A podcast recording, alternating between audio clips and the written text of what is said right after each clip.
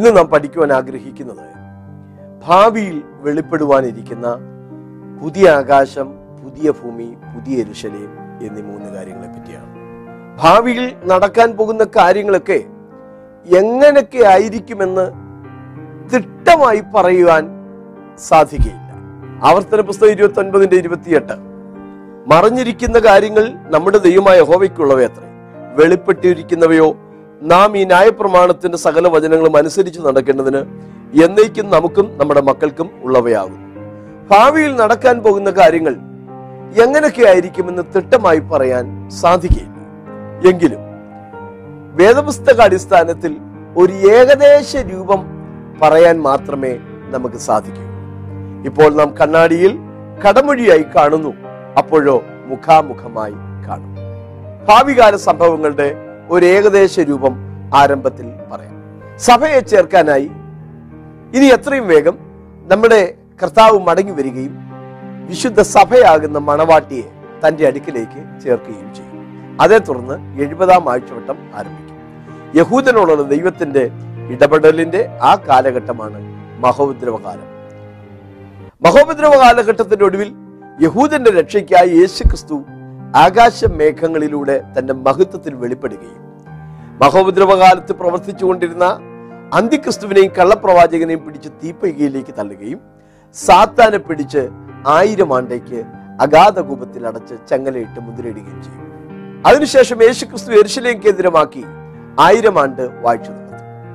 സഹസ്രാബ്ദ വാഴ്ചയുടെ ഒഴിവിൽ അല്പകാലത്തേക്ക് സാത്താൻ അഴിച്ചുവിടുകയും സാത്താൻ ഭൂമിയിലെ ജനത്തെ ചേർത്ത് ഗോഗ് മാഗോഗ് യുദ്ധം എന്ന ഒരു യുദ്ധം യേശുക്രിസ്തുവിനെതിരെ നടത്തുകയും ചെയ്യും. യഹൂദന്റെ രക്ഷയ്ക്കായി യേശുക്രിസ്തു മടങ്ങി വരികയും ഹർമഗദോൻ യുദ്ധം എന്ന ഒരു യുദ്ധം സംഭവിക്കുകയും ചെയ്യും. ആ യുദ്ധത്തിന്റെ ഒടുവിലാണ് അന്തിക്രിസ്തുവിനെയും കള്ളപ്രവാചകനെയും പിടിച്ച് തീപ്പൊയ്കയിലേക്ക് തള്ളുകയും ജനതകളെ വഞ്ചിച്ചുകൊണ്ടിരുന്ന സാത്താനെ പിടിച്ച് 1000 ആണ്ടേക്ക് ചങ്ങലയിട്ട് ബന്ധിക്കുകയും ചെയ്യും. 1000 ആണ്ട് കഴിയുമ്പോൾ സാത്താനെ അഴിച്ചുവിടുന്നു. സാത്താൻ ഭൂമിയിലെ ജനത്തെ ക്രിസ്തുവിനെതിരെ വീണ്ടും തിരിക്കുകയും ഗോഗ് മാഗോഗ് എന്ന യുദ്ധം സംഭവിക്കുകയും ചെയ്യും. സാത്താനെ പിടിച്ച് തീപ്പൊയ്കയിലേക്ക് തള്ളുകയും ചെയ്യും.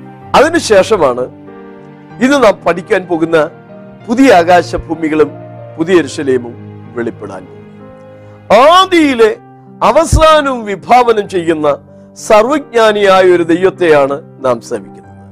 ഇനി നടക്കാൻ പോകുന്ന കാര്യങ്ങൾ ഇവിടെ കയറി വരിക, മേലാൻ സംഭവിപ്പാനുള്ളത് ഞാൻ നിനക്ക് കാണിച്ചു തരാമെന്ന് പറഞ്ഞ് ദൈവ യോഹന്നാന് വെളിപ്പെടുത്തിയതും വെളിപ്പാട് പുസ്തകത്തിൽ രേഖപ്പെടുത്തിയിരിക്കുന്നതുമായ കാര്യങ്ങളാണ് ഇനി നടക്കാൻ പോകുന്നത്. പുതിയ 3 കാര്യങ്ങളാണ് ഇവിടെ നാം ശ്രദ്ധിക്കുന്നത്. 1, പുതിയ ആകാശവും പുതിയ ഭൂമിയും വെളിപ്പെടുന്നു എന്ന് പറയുമ്പോൾ ഇന്നുള്ള ഭൂമിയല്ല, വേറൊരു ഭൂമിയാണ് വരാൻ പോകുന്നത്. പുതിയ ആകാശവും പുതിയ ഭൂമി. ഇന്നത്തെ ഭൂമിക്ക് ഒരുപാട് രൂപാന്തരങ്ങൾ, ഭാവവ്യത്യാസങ്ങൾ, മോഡിഫിക്കേഷനുകൾ യുഗായുഗങ്ങളായി സംഭവിച്ചിട്ടുണ്ട്.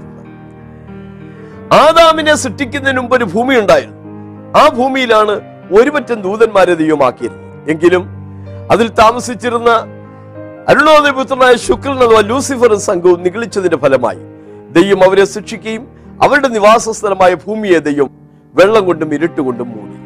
വെള്ളം കൊണ്ടും ഇരുട്ടുകൊണ്ടും മൂടപ്പെട്ട് കിടന്ന ഭൂമിയെ പിന്നീട് ദൈവം നവീകരിച്ചു. വെള്ളമെല്ലാം ഒരു സ്ഥലത്ത് കൂടി കര കാണായി വന്നു. വെള്ളമെല്ലാം ഒരു സ്ഥലത്ത് കൂടി അതിന് സമുദ്രമെന്നും കര കാണായി വരട്ടെ എന്ന് പറഞ്ഞു അതിന് ഭൂമി എന്നും ദൈവം പേർ വിളിച്ചു. ആ ഭൂമിയിൽ ദൈവം ആദം ഹൗമാരെ സൃഷ്ടിച്ചു. പക്ഷെ പിന്നത്തേതിൽ മനുഷ്യന്റെ ഹൃദയത്തിന്റെ നിരൂപണമൊക്കെയും ദോഷമുള്ളതെന്നും വഷളത്വമുള്ളതെന്നും ദൈവം കണ്ടിട്ട് ദൈവം നോഹയുടെ കാലത്ത് ആ ഭൂമിയെ മുഴുവനായി നശിപ്പിച്ചു കളഞ്ഞു. വെള്ളം കൊണ്ട് നശിപ്പിച്ചുവെങ്കിലും വെള്ളം വറ്റി വരേണ്ട ആ ഭൂമിയിലേക്ക് ഒരു പുതിയ ലോകത്തെന്ന പോലെ നോഹയും കുടുംബവും ഇറങ്ങി. ആ ലോകത്തിലാണ് ഇന്ന് നാം ജീവിക്കുന്നത്. ഈ ഭൂമി ഏറെ താമസിയാതെ തീ കൊണ്ട് കത്തി അഴിയും. ചില വചനങ്ങൾ ശ്രദ്ധിക്കുക. മലാക്കി 4:1, ചൂള പോലെ കത്തുന്ന ഒരു ദിവസം വരും, അപ്പോൾ അഹങ്കാരികളൊക്കെയും സകല ദുഷ്പ്രവർത്തിക്കാരും താളടിയാകും. വരുവാനുള്ള ആ ദിവസം വേരും കൊമ്പും ശേഷിക്കാതെ അവരെ ദഹിപ്പിച്ചു കളയുമെന്ന് സൈന്യങ്ങളുടെ യഹോവ അരുളിച്ചെയ്യുന്നു. യെശയ്യാപ്രവചനം 51:6, നിങ്ങളുടെ കണ്ണ് ആകാശത്തിലേക്ക് ഉയർത്തുവിൻ, താഴെ ഭൂമിയെ നോക്കുവിൻ. ആകാശം പുക പോലെ പൊയ്പോകും, ഭൂമി വസ്ത്രം പോലെ പഴകും. അതിലെ നിവാസികൾ കൊതുക് പോലെ ചത്തുപോകും. എന്നാൽ എന്റെ രക്ഷ എന്നേക്കും ഇരിക്കും, എന്റെ നീതിക്ക് നീക്കം വരികയുമില്ല. 102 സങ്കീർത്തനം 25-26 വാക്യം. പൂർവ്വകാലത്ത് നീ ഭൂമിക്ക് അടിസ്ഥാനമിട്ടു, ആകാശം നിന്റെ കൈകളുടെ പ്രവൃത്തിയാകുന്നു, അവ നശിക്കും, നീയോ നിലനിൽക്കും. 2 പത്രോസിന്റെ ലേഖനം 3-ാം അധ്യായത്തിന്റെ 10 മുതലുള്ള വാക്യങ്ങൾ. കർത്താവിന്റെ ദിവസമോ കള്ളനെ പോലെ വരും, ആകാശം കൊടുമുഴക്കത്തോട് ഒഴിഞ്ഞു പോകും, മൂലപദാർത്ഥങ്ങൾ കത്തിയൊഴുകുകയും ഭൂമിയും അതിലുള്ള പണികളും വെന്തുപോകുകയും ചെയ്യും. യോഹന്നാൻ വെളിപ്പാട് പുസ്തകത്തിൽ പറയുന്നു 20:11, അവന്റെ സന്നിധിയിൽ നിന്ന് ഭൂമിയും ആകാശവും ഓടിപ്പോയി, അവയെ പിന്നെ കണ്ടില്ല. ചുരുക്കത്തിൽ ഈ ഭൂമിക്ക് ദൈവം പണ്ടൊക്കെ നടത്തിപ്പോന്നത് പോലെ നവീകരണം വരുത്തി ഒരു പുതിയ ഭൂമിയായി പുനഃസൃഷ്ടിക്കുകയല്ല, അക്ഷരാർത്ഥത്തിൽ തന്നെ ദൈവം ഒരു പുതിയ ഭൂമിയെ സൃഷ്ടിക്കുകയാണ് ചെയ്യുന്നത്. പുതിയ ആകാശവും പുതിയ ഭൂമിയും ദൈവം വീണ്ടും സൃഷ്ടിക്കും എന്നുള്ളതിനെ കുറിച്ച് വളരെ സ്പഷ്ടമായ വേദവാക്യ തെളിവുകളുണ്ട്. ചില വാക്യ തെളിവുകൾ ശ്രദ്ധിക്കുക. യെശയ്യാ പ്രവാചകൻ പറയുകയാണ് 65:17-18 വാക്യം, ഇതാ ഞാൻ പുതിയ ആകാശവും പുതിയ ഭൂമിയും സൃഷ്ടിക്കുന്നു, മുമ്പിലെത്തവ ആരും ഓർക്കുകയില്ല, ആരുടെയും മനസ്സിൽ വരികയുമില്ല. യെശയ്യാ പ്രവാചകൻ 66:22, ഞാൻ ഉണ്ടാക്കുന്ന പുതിയ ആകാശവും പുതിയ ഭൂമിയും എന്റെ മുമ്പാകെ നിലനിൽക്കുന്നത് പോലെ നിങ്ങളുടെ സന്തതിയും നിങ്ങളുടെ പേരും നിലനിൽക്കുമെന്ന് യഹോവയുടെ അരുളപ്പാട്. 2 പത്രോസ് 3:13, എന്നാൽ നാം അവന്റെ വാഗ്ദത്ത പ്രകാരം നീതി വസിക്കുന്ന പുതിയ ആകാശത്തിനും പുതിയ ഭൂമിക്കുമായിട്ട് കാത്തിരിക്കും. വെളിപ്പാട് 21:1, ഞാൻ പുതിയ ആകാശവും പുതിയ ഭൂമിയും കണ്ടു, ഒന്നാമത്തെ ആകാശവും ഒന്നാമത്തെ ഭൂമിയും ഒഴിഞ്ഞുപോയി. ചുരുക്കത്തിൽ ദൈവം ഇനി ലോകത്തിൽ ഒരു പുതിയ ആകാശവും പുതിയ ഭൂമിയും സൃഷ്ടിക്കും.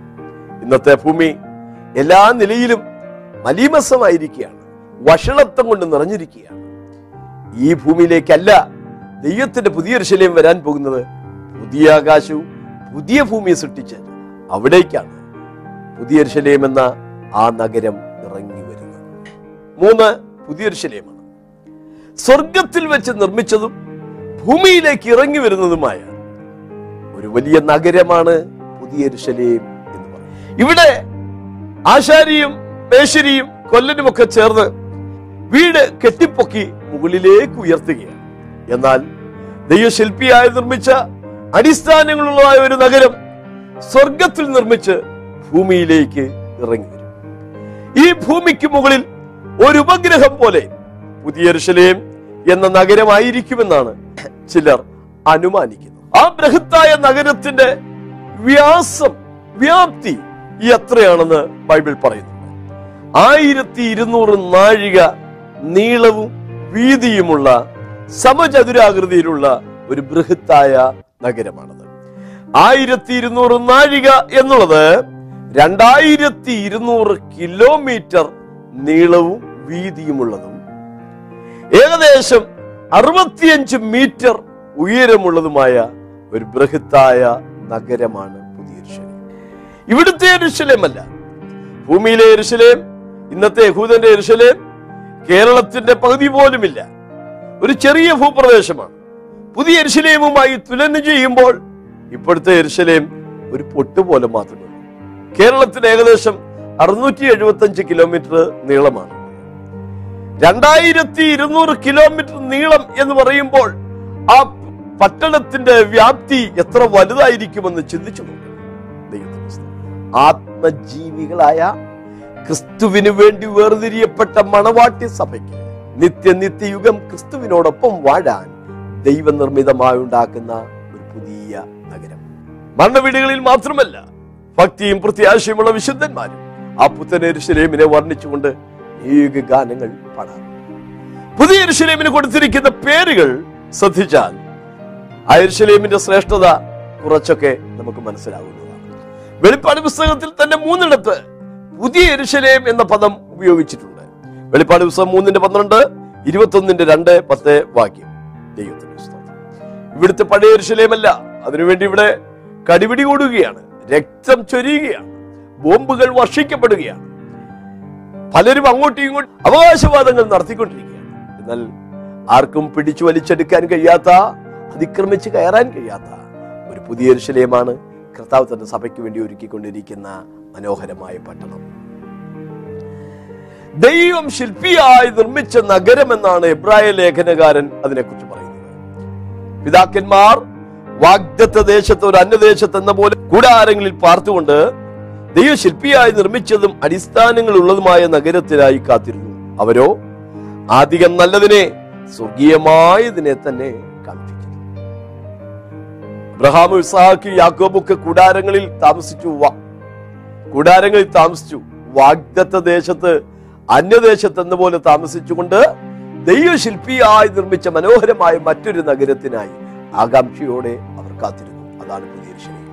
ദൈവത്തിന്റെ നഗരമായ സ്വർഗീയ യെരുശലേം എന്നാണ് എബ്രായ ലേഖനത്തിൽ 12-ാം അധ്യായത്തിൽ വായിക്കുന്ന മറ്റൊരു ചിന്ത. എബ്രായർ 12:22-24 വരെയുള്ള വാക്യങ്ങൾ.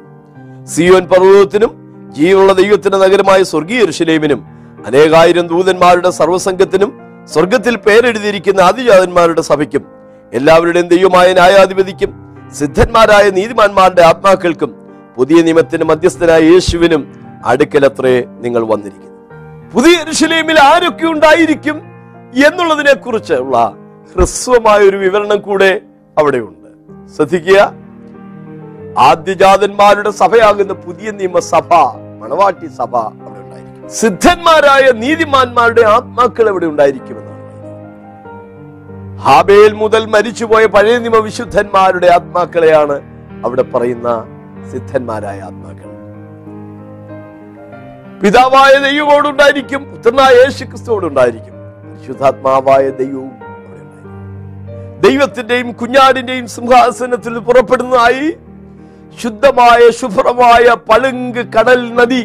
പളുങ്ക് നദി, അത് പരിശുദ്ധാത്മാവിന്റെ ഒരു സാദൃശ്യം.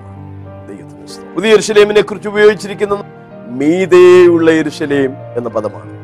ഗലാത്യ ലേഖനം 4:26 മീതെയുള്ള യെരുശലേമോ സ്വതന്ത്രയാകുന്നു, അവൾ തന്നെ നമ്മുടെ അമ്മ. യെരുശലേം യഹൂദനെ സംബന്ധിച്ചിടത്തോളം ഒരു പ്രധാനപ്പെട്ട കാര്യമാണ്. സങ്കീർത്തനത്തിൽ അവരതേക്കുറിച്ച് പറയുന്ന ചില വാക്യങ്ങൾ ശ്രദ്ധിക്കുക. 137-ാം സങ്കീർത്തനം 5-6 വാക്യം: യെരുശലേമേ, നിന്നെ ഞാൻ മറക്കുന്നു എങ്കിൽ എന്റെ വലം കൈ മറന്നു പോകട്ടെ. നിന്നെ ഞാൻ ഓർക്കാതെ പോയാൽ, യെരുശലേമിനെ എന്റെ മുഖ്യ സന്തോഷത്തെക്കാൾ വിലമതിക്കാതെ പോയാൽ, എന്റെ നാക്ക് അണ്ണാക്കോട് പറ്റിപ്പോകട്ടെ. 122-ാം സങ്കീർത്തനം 4-6 വരെയുള്ള വാക്യങ്ങൾ: തമ്മിൽ ഇണക്കിയ നഗരമായി പണിതിരിക്കുന്ന യെരുശലേമേ, അവിടേക്ക് ഗോത്രങ്ങൾ, യഹോവയുടെ ഗോത്രങ്ങൾ തന്നെ ഇസ്രായേലിന് സാക്ഷ്യത്തിനായി യഹോവയുടെ നാമത്തിന് സ്തോത്രം ചെയ്യുവാൻ കയറി ചെല്ലുന്നു. യെരുശലേമിന്റെ സമാധാനത്തിനായി പ്രാർത്ഥിക്കുന്നു. യെരുശലേം യഹൂദനെ സംബന്ധിച്ചിടത്തോളം അവന്റെ ജന്മാവകാശമാണ്. അവന്റെ തീവ്രം, അതിനുവേണ്ടി എന്ത് തീവ്ര പോരാട്ടവും നടത്താൻ, ജീവൻ മരണ യുദ്ധം നടത്താനും യഹൂദൻ തയ്യാറാണ്. അവർ അത് വിട്ടുകൊടുക്കില്ല. എന്തെന്ത് ഘോര യുദ്ധങ്ങൾ നടത്തേണ്ടി വന്നാലും ഒരൊറ്റ യഹൂദനെ ഭൂമിയിൽ അവശേഷിച്ചുള്ളൂ എങ്കിൽ പോലും അവൻ യെരുശലേമിന് വേണ്ടി പൊരുതാൻ എപ്പോഴും തയ്യാറാണ്. എന്നാൽ നാം പൊരുതി നേടിയെടുക്കുന്ന ഒരു യെരുശലേം അല്ല വിശുദ്ധന്മാർക്ക് വേണ്ടിയുള്ളത്. മീതെയുള്ള യെരുശലേമോ സ്വതന്ത്രയാകും. താഴെയുള്ള യെരുശലേമിന് വേണ്ടി യഹൂദന്മാരും മുസ്ലിങ്ങളും ക്രൈസ്തവരും മാറി അവകാശവാദങ്ങൾ ഉന്നയിക്കുമ്പോൾ മനുഷ്യർക്കാർക്കും അപഹരിച്ചെടുക്കാൻ കഴിയാത്ത ഒരു യെരുശലേമുണ്ട്. അത് ഭൂമിയിലെ യെരുശലേമല്ല, മീതെയുള്ള യെരുശലേമാണ്. അത് കല്ലുകൊണ്ടോ മണ്ണുകൊണ്ടോ നിർമ്മിതമായ കെട്ടിടങ്ങൾ ഉള്ളതല്ല. 12 വിധ രത്നങ്ങളാൽ നിർമ്മിക്കപ്പെട്ട, ഭർത്താവിനായി അലങ്കരിക്കപ്പെട്ട മണവാട്ടിയെ പോലെ ഒരുക്കപ്പെട്ട ഒരു പുത്തൻ നഗരമാണ് പുതിയ യെരുശലേം എന്ന ദൈവനഗരം. ഇസ്ഹാക്ക് തന്റെ ഭാര്യയായ റബേക്കയുമായി അമ്മയുടെ കൂടാരത്തിലേക്ക് പോയി. അമ്മയെക്കുറിച്ചുള്ള അവന്റെ ദുഃഖം മാറിപ്പോയി എന്നാണ് വായിക്കുന്നത്. ഇസ്ഹാക്ക് അവളെ തന്റെ അമ്മയായ സാറയുടെ കൂടാരത്തിൽ കൊണ്ടുപോയി. ഇങ്ങനെ ഇസ്ഹാക്കിന് തന്റെ അമ്മയുടെ മരണ ദുഃഖം തീർന്നു. ഉൽപ്പത്തി 24:67. മീതെയുള്ള യെരുശലേമാണ് നമ്മുടെ അമ്മ. അവിടെ ചെല്ലുമ്പോഴാണ് നമ്മുടെയും ദുഃഖം തീരുന്നത്. പുതിയ യെരുശലേമിനെ കുറിച്ച് ഉപയോഗിക്കുന്ന മറ്റൊരു പദം യേശു ക്രിസ്തു തന്റെ സഭയ്ക്ക് വേണ്ടി ഒരുക്കിക്കൊണ്ടിരിക്കുന്ന ഭവനം. ഷാജഹാൻ ചക്രവർത്തി തന്റെ പ്രിയതമയ്ക്ക് വേണ്ടി നിർമ്മിച്ച താജ്മഹാളിന്റെ ഭംഗി മങ്ങിക്കൊണ്ടിരിക്കുകയാണ്. അത് പിന്നെയും പെയിന്റ് അടിക്കേണ്ടി വരുന്നു. അത് പിന്നെയും പുതുക്കിപ്പണിയേണ്ടതായിട്ട് വരുന്നു.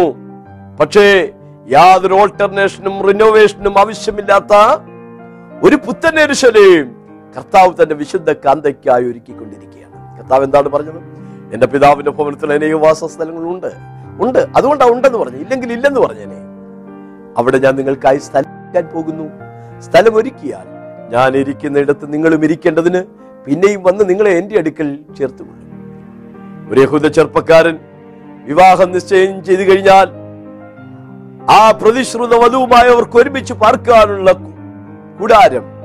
ഒരുമിച്ച് പാർക്കാനുള്ള കൂടാരം താൻ പോയി നിർമ്മിച്ചതിന് ശേഷം ഏത് സമയത്തും വന്ന് തൻ്റെ ആ വധുവിനെ അവിടേക്ക് കൂട്ടിക്കൊണ്ട് പോകുന്നത് പോലെ കർത്താവ് തൻ്റെ സഭയ്ക്ക് വേണ്ടി ഒരു കൂടാരം ഒരുക്കിക്കൊണ്ടിരിക്കുന്നു, പുതിയ യെരൂശലേം എന്ന ദൈവത്തിന്റെ നഗരം.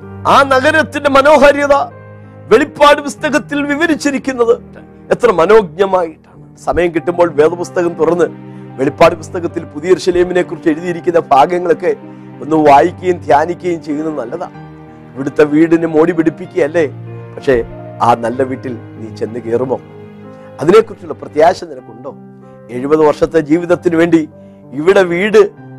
ഇവിടെ വീട് മനോഹരമാക്കാൻ എന്തെന്ത് യജ്ഞങ്ങളാണ് ചെയ്യുന്നത്. എന്നാൽ നിത്യതയിലെ ആ നല്ല കൂടാരത്തിൽ ക്രിസ്തുവിനോടൊപ്പം വാഴാൻ നീ എന്തെങ്കിലും പരിശ്രമിക്കുന്നുണ്ടോ? വെളിപ്പാട് പുസ്തകം 21:2-3 പുതിയ യെരൂശലേം എന്ന വിശുദ്ധ നഗരം ഭർത്താവിനായി അലങ്കരിച്ചിട്ടുള്ള മണവാട്ടിയെ പോലെ ഒരുങ്ങി സ്വർഗത്തിൽ നിന്ന് ദൈവസന്നിധിയിൽ നിന്ന് തന്നെ ഇറങ്ങുന്നത് ഞാൻ കണ്ടു. ഇതാ മനുഷ്യരോടുകൂടെ ദൈവത്തിന്റെ കൂടാരം, അവൻ അവരോടുകൂടെ വസിക്കും. അവിടെ ജീവവൃക്ഷവും ജീവജല നദിയുമുണ്ട്. ഏദൻ തോട്ടത്തിൽ നന്മ തിന്മകളെ കുറിച്ചുള്ള വൃക്ഷവും ജീവവൃക്ഷവും ഉണ്ടായിരുന്നു. നന്മ തിന്മകളെ കുറിച്ചുള്ള വൃക്ഷഫലം തിന്നരുതെന്ന് ദൈവം പറഞ്ഞിരുന്നു. അവർ തിന്നു. അവരിൽ പാപവും പാപത്തിന്റെ ഫലമായ മരണവും പ്രവേശിച്ചു. മനുഷ്യൻ ഏത് ജീവനിലിരുന്നു കൊണ്ട് ജീവവൃക്ഷത്തിന്റെ ഫലം ഭക്ഷിക്കുന്നുവോ ആ ജീവനിൽ അവൻ എന്നേക്കും തുടരും. ഇപ്പോൾ പാപം ചെയ്ത ആദം ഹൗവമാരിൽ പാപവും അതിന്റെ ഫലമായ മരണവും പ്രവേശിച്ചു. ആ പാപ ജീവനിൽ ഇരുന്നു കൊണ്ട്, ആ മരണ ജീവനിൽ ഇരുന്നു കൊണ്ട് ഇനി അവർ ജീവവൃക്ഷത്തിന്റെ ഫലം കൂടെ പറിച്ചു തിന്നാൽ അവർ ആ മരണജീവനിൽ തന്നെ എന്നും എന്നേക്കും തുടരും. അവരെ ഒരു കാലത്തും വീണ്ടെടുക്കാൻ കഴിയാതെ വരും.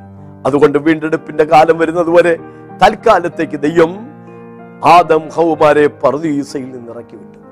പർദീസയുടെ കവാടത്തിൽ ജ്വാലയുള്ളൊരു വാളുമായി ആ ജീവവൃക്ഷത്തിലേക്കുള്ള പ്രവേശനം കവാടം കാക്കാൻ ദൈവം ഒരു കാവൽ മാലാഖയെ നിർത്തി. മനുഷ്യവർഗത്തിന്റെ പാപത്തിന്റെ പ്രാശ്ചിത്വത്തിനായി മരിക്കാൻ മനസ്സോടെ ഭൂമിയിലേക്ക് വന്ന് കർത്താവായ യേശു ക്രിസ്തു ആ ദൈവകോപത്തിന്റെ വാളിനാൽ വെട്ടേൽക്കപ്പെട്ടു. പാപത്തിന്റെ ശമ്പളമായ മരണം യേശു ക്രിസ്തു എല്ലാവർക്കും വേണ്ടി ആസ്വദിച്ചു. രക്തം ചിന്തിയ രക്ഷകനോട് ഇപ്പുറത്ത് നിൽക്കുന്ന ഒരു കഠോര പാപി പ്രാർത്ഥിച്ചു, കർത്താവേ എന്നെ നീ ഓർക്കണമെന്ന്. യേശുവിനോട് പറയാണ്, ഇന്ന് നീ എന്നോടുകൂടെ പർദീസായിലിരിക്കുമെന്ന്. സ്വർഗീയ പർദീസായിൽ ജീവവൃക്ഷത്തിന്റെ ഫലമുണ്ടെന്ന് വെളിപ്പാട് പുസ്തകത്തിൽ നമ്മൾ വായിക്കുന്നുണ്ട്. ജയിക്കുന്നവന് ഞാൻ ദൈവത്തിന്റെ പർദീസയിലുള്ള ജീവവൃക്ഷത്തിന്റെ ഫലം തിന്മാൻ കൊടുക്കും. ആ പുതിയ ആ ജീവവൃക്ഷം 12 വിധത്തിലുള്ള ഫലങ്ങൾ കായ്ക്കുന്നു. അതിൻ്റെ ഇല രോഗശാന്തിക്കുതകുന്നു. രോഗശാന്തി എന്ന വാക്കുകൊണ്ട് അവിടെ അർത്ഥമാക്കുന്നത് ആരോഗ്യദായകമെന്നാണ്. നിത്യജീവനാണ്. രോഗമോ ശാപമോ ഇല്ലാത്ത അവസ്ഥയാണ്. നിത്യജീവന്റെ ആ ആരോഗ്യത്തിന്റെ സമ്പൂർണാവസ്ഥയിൽ നാം നിത്യനിത്യയുഗം ക്രിസ്തുവിനോടൊപ്പം വാഴും. അവിടെ രോഗമോ ശാപമോ മാലിന്യമോ കോട്ടമോ ഇല്ല എന്നാണ് അത് അർത്ഥമാക്കുന്നത്. ജീവജലത്തിന്റെ ഉറവയുണ്ട്. ഏദൻ തോട്ടത്തെ നനയ്ക്കാൻ 4 തോടുണ്ടായിരുന്നു. പുതിയ നിയമത്തിലേക്ക് വരുമ്പോൾ കർത്താവ് പറയാണ്, ദാഹിക്കുന്നവനും എൻ്റെ അടുക്കൽ വരട്ടെ, ഇച്ഛിക്കുന്നവൻ ജീവജലം സൗജന്യമായി വാങ്ങിക്കുടിക്കട്ടെ. യെശയ്യാ പ്രവാചകന്റെ പുസ്തകത്തിലും വെളിപ്പാട് പുസ്തകത്തിലും ഒക്കെ ദൈവം ആ വാഗ്ദത്തം ആവർത്തിക്കുന്നുണ്ട്. ദാഹിക്കുന്നവരും വരട്ടെ, ഇച്ഛിക്കുന്നവൻ ജീവജലം സൗജന്യമായി വാങ്ങിക്കുടിക്കട്ടെ. കർത്താവിൻ്റെ അടുക്കൽ നമുക്ക് ദാഹമില്ല. ആ നല്ലിടയൻ സ്വച്ഛന്തമായ ജീവജലത്തിന്റെ ഉറവിലേക്ക് നമ്മെ നയിക്കുന്ന സന്തോഷകരമായ ഒരു ജീവിതം നിത്യതയിൽ നമുക്കായി കാത്തിരിക്കുകയാണ്. വീഥിയുടെ നടുവിൽ ദൈവത്തിന്റെയും കുഞ്ഞാടിന്റെയും സിംഹാസനത്തിന് പുറപ്പെടുന്നതായി പളുങ്കുപോലെ ശുഭ്രമായ ജീവജല നദിയും അവനെന്നെ കാണിച്ചു. യോഹന്നാൻ സുവിശേഷം 7-ാം അധ്യായത്തിന്റെ 37 മുതൽ 39 വരെയുള്ള വാക്യങ്ങളിൽ കർത്താവായ യേശു ക്രിസ്തു പറഞ്ഞു, ദാഹിക്കുന്നവനെല്ലാം എൻ്റെ അടുക്കൽ വരട്ടെ, ഇച്ഛിക്കുന്നവൻ ജീവജലം സൗജന്യമായി വാങ്ങിക്കൊടുക്കും. ഇത് യേശു തന്നിൽ വിശ്വസിക്കുന്നവർക്ക് ലഭിപ്പാനിക്കുന്ന പരിശുദ്ധാത്മാവിനെ കുറിച്ചാകുന്നു പറഞ്ഞത്. ഇതിന്റെ ഒരു ചെറിയ നിഴൽ പഴയ നിയമത്തിൽ നമ്മൾ കാണുന്നുണ്ട്. ഹോരേബിൽ പാറയുടെ മേൽ യഹോവയായ ദൈവം നിന്നു. അടിക്കപ്പെട്ട പാറ ക്രിസ്തുവായിരുന്നു. ഒഴുകപ്പെട്ട ജലം പരിശുദ്ധാത്മാവിനെ കാണിക്കുകയും നിത്യതയിൽ ആ ദൈവിക ത്രിത്വത്തിന്റെ സംസർഗത്തിൽ, സാമീപ്യത്തിൽ, സംഗമത്തിൽ വിശുദ്ധന്മാർ കർത്താവിനോടൊപ്പം വാഴുന്ന ആ അനുഭവം എത്രയോ മനോഹരമാണ്, എത്രയോ ആകർഷകമാണ്. ദൈവസന്നിധിയിലെ പുതിയ യെരൂശലേമിലെ അനേക സൗഭാഗ്യങ്ങളെക്കുറിച്ചും വേദപുസ്തകം പറയുന്നു. ഇനി മരണമുണ്ടാകില്ല, ദുഃഖവും മുറവിളിയും കഷ്ടതയും ഇനി ഉണ്ടാകില്ല. നഗരത്തിൽ പ്രകാശിപ്പിപ്പാൻ സൂര്യനും ചന്ദ്രനും ആവശ്യമില്ല, ദൈവ തേജസ് അതിനെ പ്രകാശിപ്പിക്കും. രാത്രി അവിടെയില്ല. അശുദ്ധമായത് യാതൊന്നും മ്ലേച്ഛതയും ഫോഷ്ക്കും പ്രവർത്തിക്കുന്നവർ ആരും അതിൽ കടക്കുകയില്ല. നായ്ക്കളും ക്ഷുദ്രക്കാരും ദുർനടപ്പുകാരും കൊലപാതകന്മാരും ബിംബാരാധികളും ഫോഷ്കിൽ പ്രിയപ്പെടുന്നവരും അതിനെ പ്രവർത്തിക്കുകയും ചെയ്യുന്ന യവനും പുറത്തു തന്നെ. അവിടെ ഇല്ലാത്ത ചില കാര്യങ്ങളെ കുറിച്ചുകൂടെയാണ് ഈ ഭാഗത്ത് പറയുന്നത്. രാത്രിയില്ല, ദുഃഖമില്ല, ശാപമില്ല, പിന്മാറ്റക്കാരൻ അവിടെ ഇല്ല, മ്ലേച്ഛത പ്രവർത്തിക്കുന്നവനും ചതുവ് ചെയ്യുന്നവനും വിഗ്രഹാരാധിയും ഒന്നും അവിടെ ഉണ്ടാവില്ല. സഹോദര, വിഗ്രഹങ്ങളോടകന്ന് ഒരു വിശുദ്ധ ജീവിതം ചെയ്താൽ മരണം കൊണ്ട് തീരാത്ത നിത്യനിത്യയുഗം ക്രിസ്തുവിനോടൊപ്പം പുത്തനാം യെരൂശലേമിൽ നിനക്ക് പാർക്കാൻ കഴിയും. ദൈവത്തിന് സ്തോത്രം. പുതിയ യെരൂശലേം എന്ന ദൈവത്തിന്റെ നഗരം സ്വർഗത്തിൽ നിറങ്ങി വരും. ഭൂമി വിശുദ്ധീകരിക്കപ്പെടും. അങ്ങനെ ഭൂമിയും സ്വർഗവും ഒന്നായി ചേരുന്ന ഒരു സന്തോഷകരമായ അനുഭവമാണ് ഭാവിയിൽ നമുക്കായി കാത്തിരിക്കുന്നത്. എല്ലാ വാഴ്ചയ്ക്കും അധികാരത്തിനും ശക്തിക്കും നീക്കം വരുത്തിയിട്ട് ക്രിസ്തു രാജ്യം പിതാവായ ദൈവത്തെ ഏൽപ്പിക്കും. ആ രാജ്യത്തിന്റെ നിത്യരാജാവായി ക്രിസ്തു പരിലസിക്കും. മണവാളനായ ക്രിസ്തുവിനോടുകൂടെ മണവാട്ടി എന്ന നിലയിൽ സഭയും അവനോടൊപ്പം നിത്യനിത്യയുഗം വാഴും. സ്വർഗവും ഭൂമിയും ഒന്നായി തീരുന്ന ഈ നിത്യാനുഭവത്തെ കുറിച്ച് വേദപുസ്തകത്തിൽ അനേക വാക്യങ്ങളുണ്ട്. ചിലത് ശ്രദ്ധിക്കുക. കൊലോസ്യലേഖനം 1:19-20 വാക്യം. അവൻ ക്രൂശിൽ ചൊരിഞ്ഞ രക്തം കൊണ്ട് അവൻ മുഖാന്തരം സമാധാനമുണ്ടാക്കി. ഭൂമിയിലുള്ളതോ സ്വർഗത്തിലുള്ളതോ സകലത്തെയും അവനോ കൊണ്ട് നിരപ്പിപ്പാനും പിതാവിന് പ്രസാദം. എഫേസ്യലേഖനം 1:10. അത് സ്വർഗത്തിലും ഭൂമിയിലുള്ളതെല്ലാം പിന്നെയും ക്രിസ്തുവിൽ ഒന്നായി ചേർക്കായി എന്നിങ്ങനെ കാലസമ്പൂർണതയിലെ വ്യവസ്ഥയ്ക്കായി. 1 കൊരിന്ത്യർ 2:9. ദൈവം തന്നെ സ്നേഹിക്കുന്നവർക്ക് ഒരുക്കിയിട്ടുള്ളത് കണ്ണ് കണ്ടിട്ടില്ല, ചെവി കേട്ടിട്ടില്ല, ഒരു മനുഷ്യന്റെ ഹൃദയത്തിൽ തോന്നിയിട്ടുമില്ല. സഭാപ്രസംഗിയുടെ പുസ്തകം 3:11 ഞാനൊന്ന് വായിച്ചു കേൾപ്പിക്കാം. അവൻ സകലവും അതതിന്റെ സമയത്ത് ഭംഗിയായി ചെയ്തു, നിത്യതയും മനുഷ്യന്റെ ഹൃദയത്തിൽ വച്ചിരിക്കുന്നു. എങ്കിലും ദൈവം ആദ്യോടൊന്നും ചെയ്യുന്ന പ്രവൃത്തിയെ ഗ്രഹിപ്പാൻ അവർക്ക് കഴിവില്ല. നിത്യത ദൈവം മനുഷ്യന്റെ ഹൃദയത്തിൽ വച്ചിരിക്കുക. എന്താണ് അതിന്റെ അർത്ഥം? നാം ഇന്ന് നമ്മുടെ ഹൃദയം യേശുക്രിസ്തുവിന് വേണ്ടി കൊടുക്കുകയാണെങ്കിൽ, മകനെ നിന്റെ ഹൃദയം എനിക്ക് തരിക എന്ന് ദൈവം പറയുന്നുണ്ടല്ലോ. ഇന്ന് നാം നമ്മുടെ ഹൃദയം യേശുക്രിസ്തുവിന് വേണ്ടി കൊടുക്കുകയാണെങ്കിൽ ക്രിസ്തു നമ്മുടെ ഹൃദയത്തിൽ വന്ന് രാജാതിരാജാവായി വാഴും. അതോടുകൂടെ ആ നിത്യതയുടെ അംശയായി നമ്മൾ സ്വർഗം കുഴിമാടത്തിനപ്പുറം മാത്രം ലഭിക്കാനിരിക്കുന്ന ഒരു അവസ്ഥയല്ല, ഭൂമിയിൽ വെച്ച് ആസ്വദിച്ചു തുടങ്ങാവുന്നതും നിത്യതയിൽ പൂർണ്ണ രൂപത്തിൽ പ്രാപിക്കാൻ കഴിയുന്നതുമായ ഒരവസ്ഥയാണ്. അതുകൊണ്ടാണ് എഫേസ്യർ 2:7 നമ്മൾ വായിക്കുന്നത്, വിശ്വാസത്താൽ നിങ്ങളെ ക്രിസ്തുയേശുവിനോടുകൂടെ ഉയർത്തെഴുന്നേൽപ്പിച്ച സ്വർഗത്തിൽ ഇരുത്തിയിരിക്കുന്നു എന്ന്. കൊലോസ്യർ 1:13.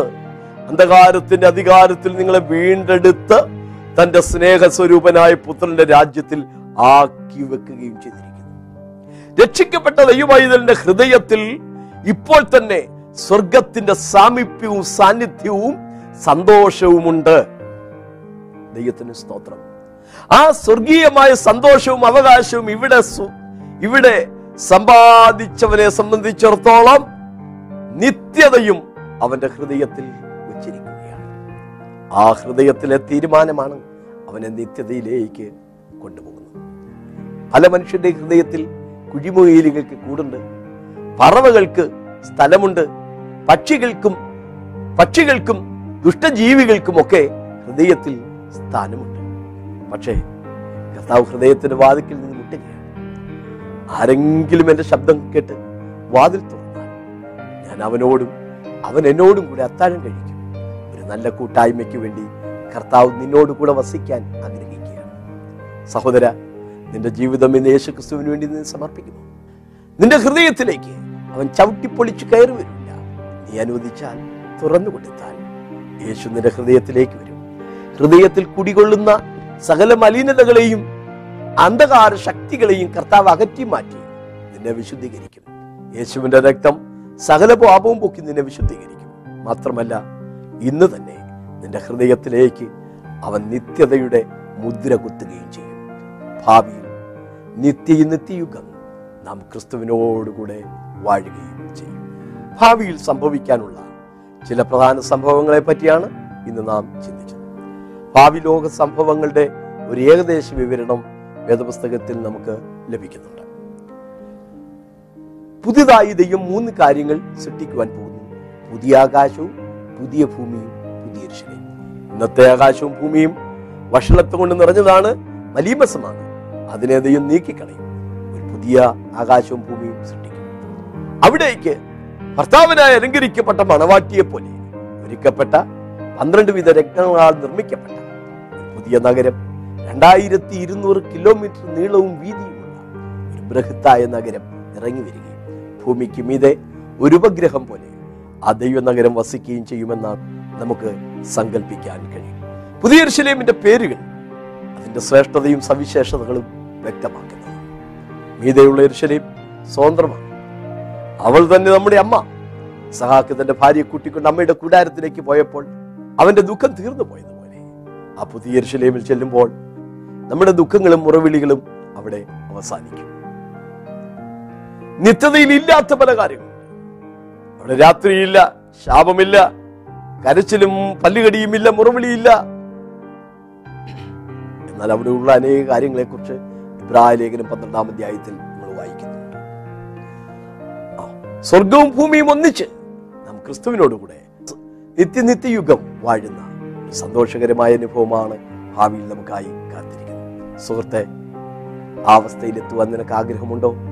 നിന്റെ ഹൃദയത്തിൽ നിത്യത വയ്ക്കാൻ കർത്താവ് ആഗ്രഹിക്കുന്നു. നിന്റെ ജീവിതം യേശുക്രിസ്തുവിന് സമർപ്പിക്കുക.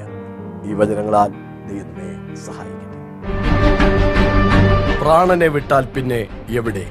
ജിജ്ഞാസ ഉളവാക്കുന്ന ഈ ചോദ്യത്തിന് ബൈബിളിന്റെ വിശദമായ മറുപടി. മരണാനന്തര ജീവിതം സത്യമാണോ? മരിച്ചവർ മടങ്ങി വരുമോ? മനുഷ്യാത്മാവ് ഒരു യാഥാർത്ഥ്യമാണോ? മരിച്ചവരുടെ ആത്മാവിനെ ആരെങ്കിലും കണ്ടതായി തെളിവുണ്ടോ? യേശുവിന്റെ മടങ്ങിവരവും തുടർ സംഭവങ്ങളും എന്തൊക്കെയാണ്? തുടങ്ങി പഠനാർഹങ്ങളായ 25 സന്ദേശങ്ങൾ. 176 പേജുള്ള ഈ പുസ്തകം നിങ്ങളുടെ ചിന്തയെയും ആത്മീയ ജീവിതത്തെയും പരിപോഷിപ്പിക്കും, സംശയമില്ല.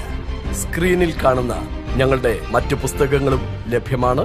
വിശദ വിവരങ്ങൾക്ക് താഴെ കാണുന്ന ഫോൺ നമ്പറിലോ വാട്സപ്പ് നമ്പറിലോ ഇന്ന് തന്നെ ഞങ്ങളുമായി ബന്ധപ്പെടാവുന്നു. അടുത്ത ആഴ്ച ഇതേ ദിവസം ഇതേ സമയം നമുക്ക് വീണ്ടും കണ്ടുമുട്ടാം. അതുവരെ ദൈവം നമ്മെ ഏവരെയും കാത്തു പരിപാലിക്കട്ടെ.